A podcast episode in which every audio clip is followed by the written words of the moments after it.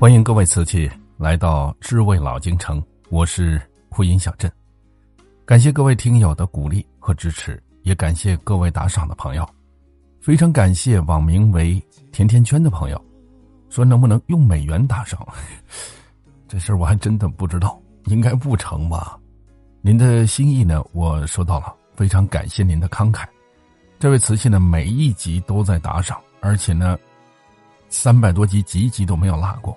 我真的不知道该说什么好了，也祝您呢在美国能够平安，事业有成。看来我们在海外的朋友还很多，还有一位呢，是一九九九五二零幺六。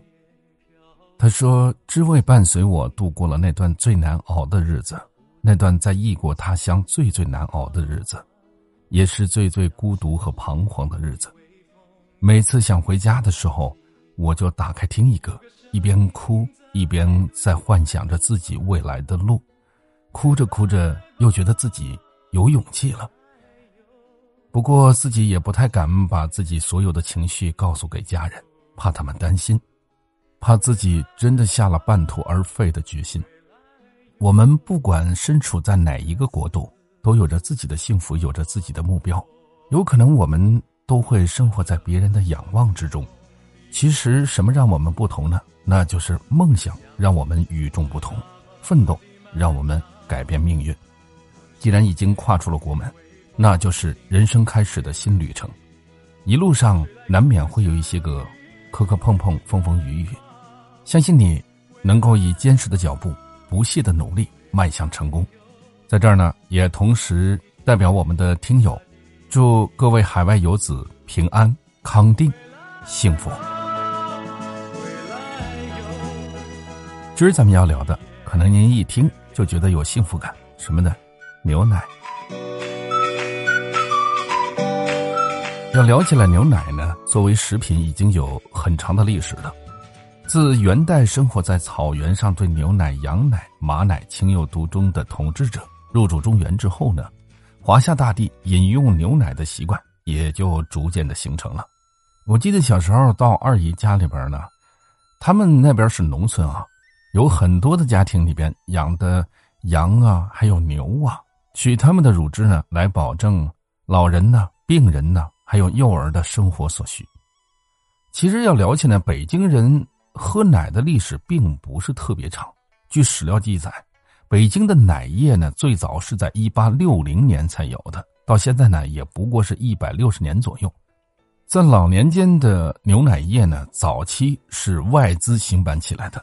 一八六零年呢，一位姓金的北京人开办了京城的第一家金氏奶牛场。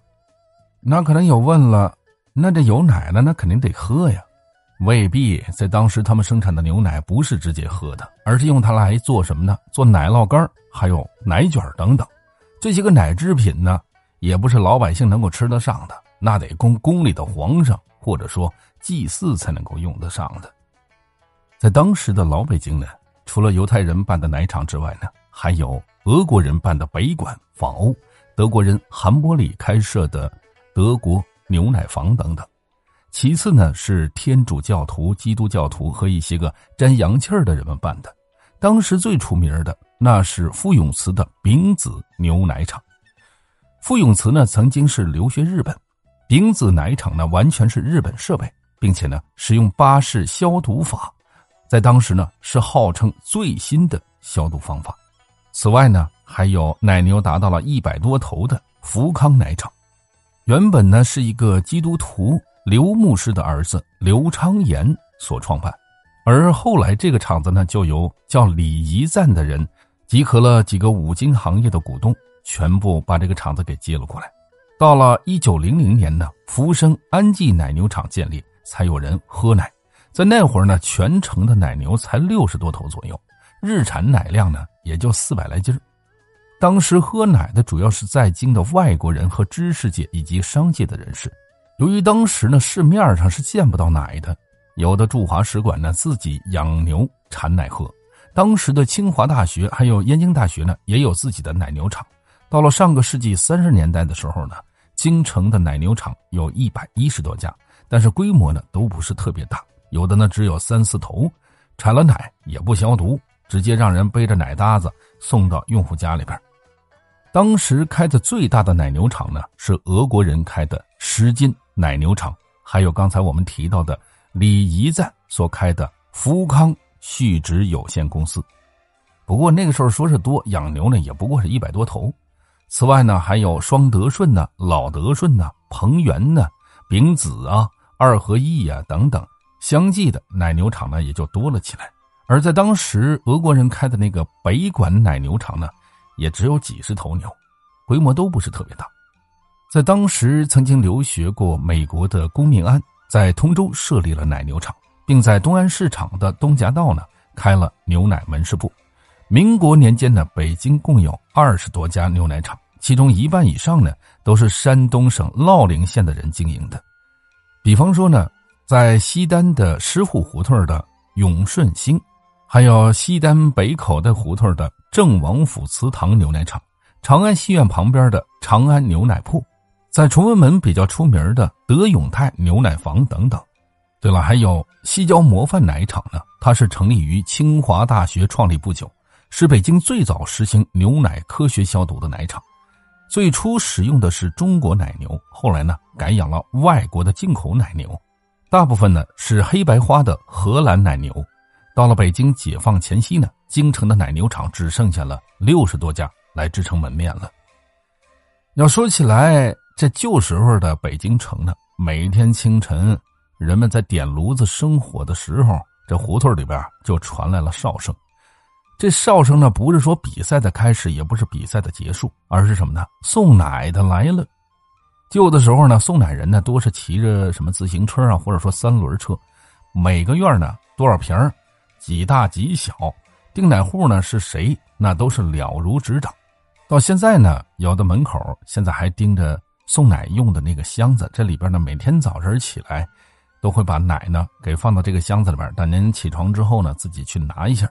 这种小箱子呢，多数的是什么铁罐啊，或者说他们后来自己单门给做的这个这个牛奶箱，呃，两把钥匙自己留一把，完了之后呢，给这送奶的留一把。您今儿喝的这个奶瓶呢，给人家搁到这个铁箱子里面，到第二天呢，人家把那空罐再拿走，再给您换有奶的罐。这种办法呢，一直深受着北京人的欢迎，也长达十年十几年之久吧。这奶瓶呢。有那么几种吧，一种是为半磅的，另外一种呢是为整磅的。这牛奶瓶上的红色皮筋呢，是当时小女孩们最喜欢的。这些个猴皮筋呢，扔也是扔了。这些个小女孩呢，喜欢把它们给攒起来，积少成多嘛，穿在一块儿，跳猴皮筋来用。嘿嘿嘿。说到了牛奶呢，上点岁数的北京人对它有着不少的沉重记忆。为什么说这个沉重记忆呢？你不是说这牛奶挺亲切的吗？是没错，亲切是亲切。咱们甭远了说，就拿几十年前，人们喝奶还得凭着奶票和奶证呢。这事儿啊，我们家老太太跟我们说过。那会儿这奶可是好东西，人们全都仗着它呢来进补呢。早先的牛奶公司现在已经合并到北京三元食品股份有限公司。建国之后呢，北京经历过几次的牛奶供应紧张时期。第一次是在一九五六年，当时全市的牛奶缺口达到了四千多磅。为了保证病人和婴幼儿能够喝上奶呢，只好是把大人们的奶给掐了。所以说，当时呢，奶证啊，还有奶票啊，是非常翘首的东西。到了一九五九年呢，因为牛奶产量下降。导致牛奶供应呢再度紧张，只好是采取了出生婴儿凭出生证还有户口本重病号呢得凭着医院的证明来进行登记订奶的办法。这小病小灾的就甭说了，就连老人喝都难了。这老北京人都是靠着母奶来奶孩子的，有了牛奶之后呢，用牛奶来奶孩子就多了起来。这孩子断奶，您想啊，那身子骨能结实吗？所以说呢。现在在那个时期出生的人，好多呢，都到一起的时候都会开玩笑：“我靠，我他妈是吃浆糊长大的，根本就没吃过奶。”其实呢，在当时许多北京人，在喝不着牛奶的情况下，也只能是用这面糊来代替了。我记得小时候我也喝过，当然了，我没那么没那么惨哈。这个白面糊里边呢，呃，当时老妈还能给搁点红糖，哎，那个味道还真不错啊。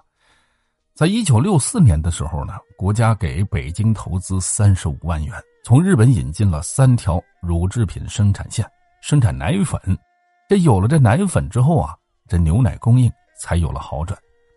到了一九七六年呢，当时由于大环境的影响吧，京城牛奶呢就再次出现了紧张，所以说呢，情急之下，政府呢只好是采用凭票来供应的。这种局面一直持续到一九七八年。由于奶源有限，不少人抱着孩子去订奶，有的奶站呢还发生了抢奶事件。这些个事呢，都是我们家老头老太太跟我说的，说当时能喝上一杯鲜奶呢，好像是人生最大的享受。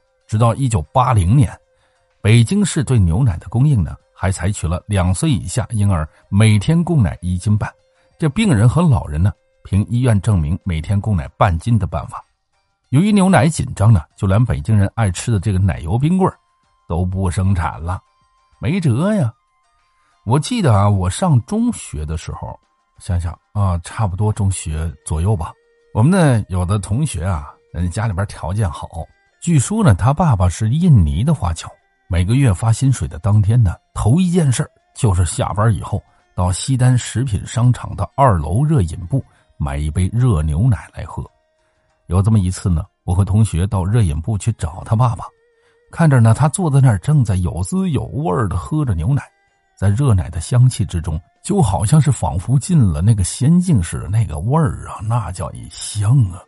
当时那种感觉呢，就深深的印在了脑海里。但是呢，你还甭说，垂涎欲滴吧，你还得瞅着人家喝这牛奶。我心说了，我都陪您的儿子到这儿来找您来了，您让他喝，您咋得给我买一杯呀？可不曾想，咱就那么瞅着人家喝，我得了，咱也甭看了，一转身我出去了。可是回头一想啊，因为当时呢，这一杯奶钱都快赶上一顿饭钱了。这大小也是个钱儿，不是啊？喝奶呢，所以说对当时的我也是一种奢望。得了，这事儿啊过去了，咱就甭提了。当然了，说到现在呢，这高科技让北京人的脑子也都开了窍了，健康已经成了人们的生活主题。家有钱财万贯，不如有个好身板啊！这话说的一丁点都没错。有关健康的话题呢，也不知道有多少个版本。嗯，像在前几年流行的上什么五个一工程。又是一说啊！所谓的说什么这五个一到底什么意思啊？那就是每天喝一杯牛奶，吃一个水果，吃一斤蔬菜，吃一个鸡蛋。吃饭之后呢，再拿一个小弯儿，就是拿一个小弯儿呢，在北京人说呢，就是饭后溜溜弯儿去。当然了，这五个一呢也有不同的版本，但甭管说这五个一还是六个一，都主张啊得每天喝一杯牛奶。最近公布的有关这个国民健康营养标准当中啊，也提倡每天呢每个人要喝在零点七升以上的牛奶，可见牛奶呢对人们的身体健康的重要作用。那么换句话说呢，现代人想让自己健康的活着，那不能不喝牛奶。在北京人的早餐食谱当中啊，牛奶、鸡蛋这都已经是常事了，已经见怪不怪了。这个事儿呢，咱们就不用再去聊了。要说起来，北京人嘴刁。这点我觉得，嗯，不可否认。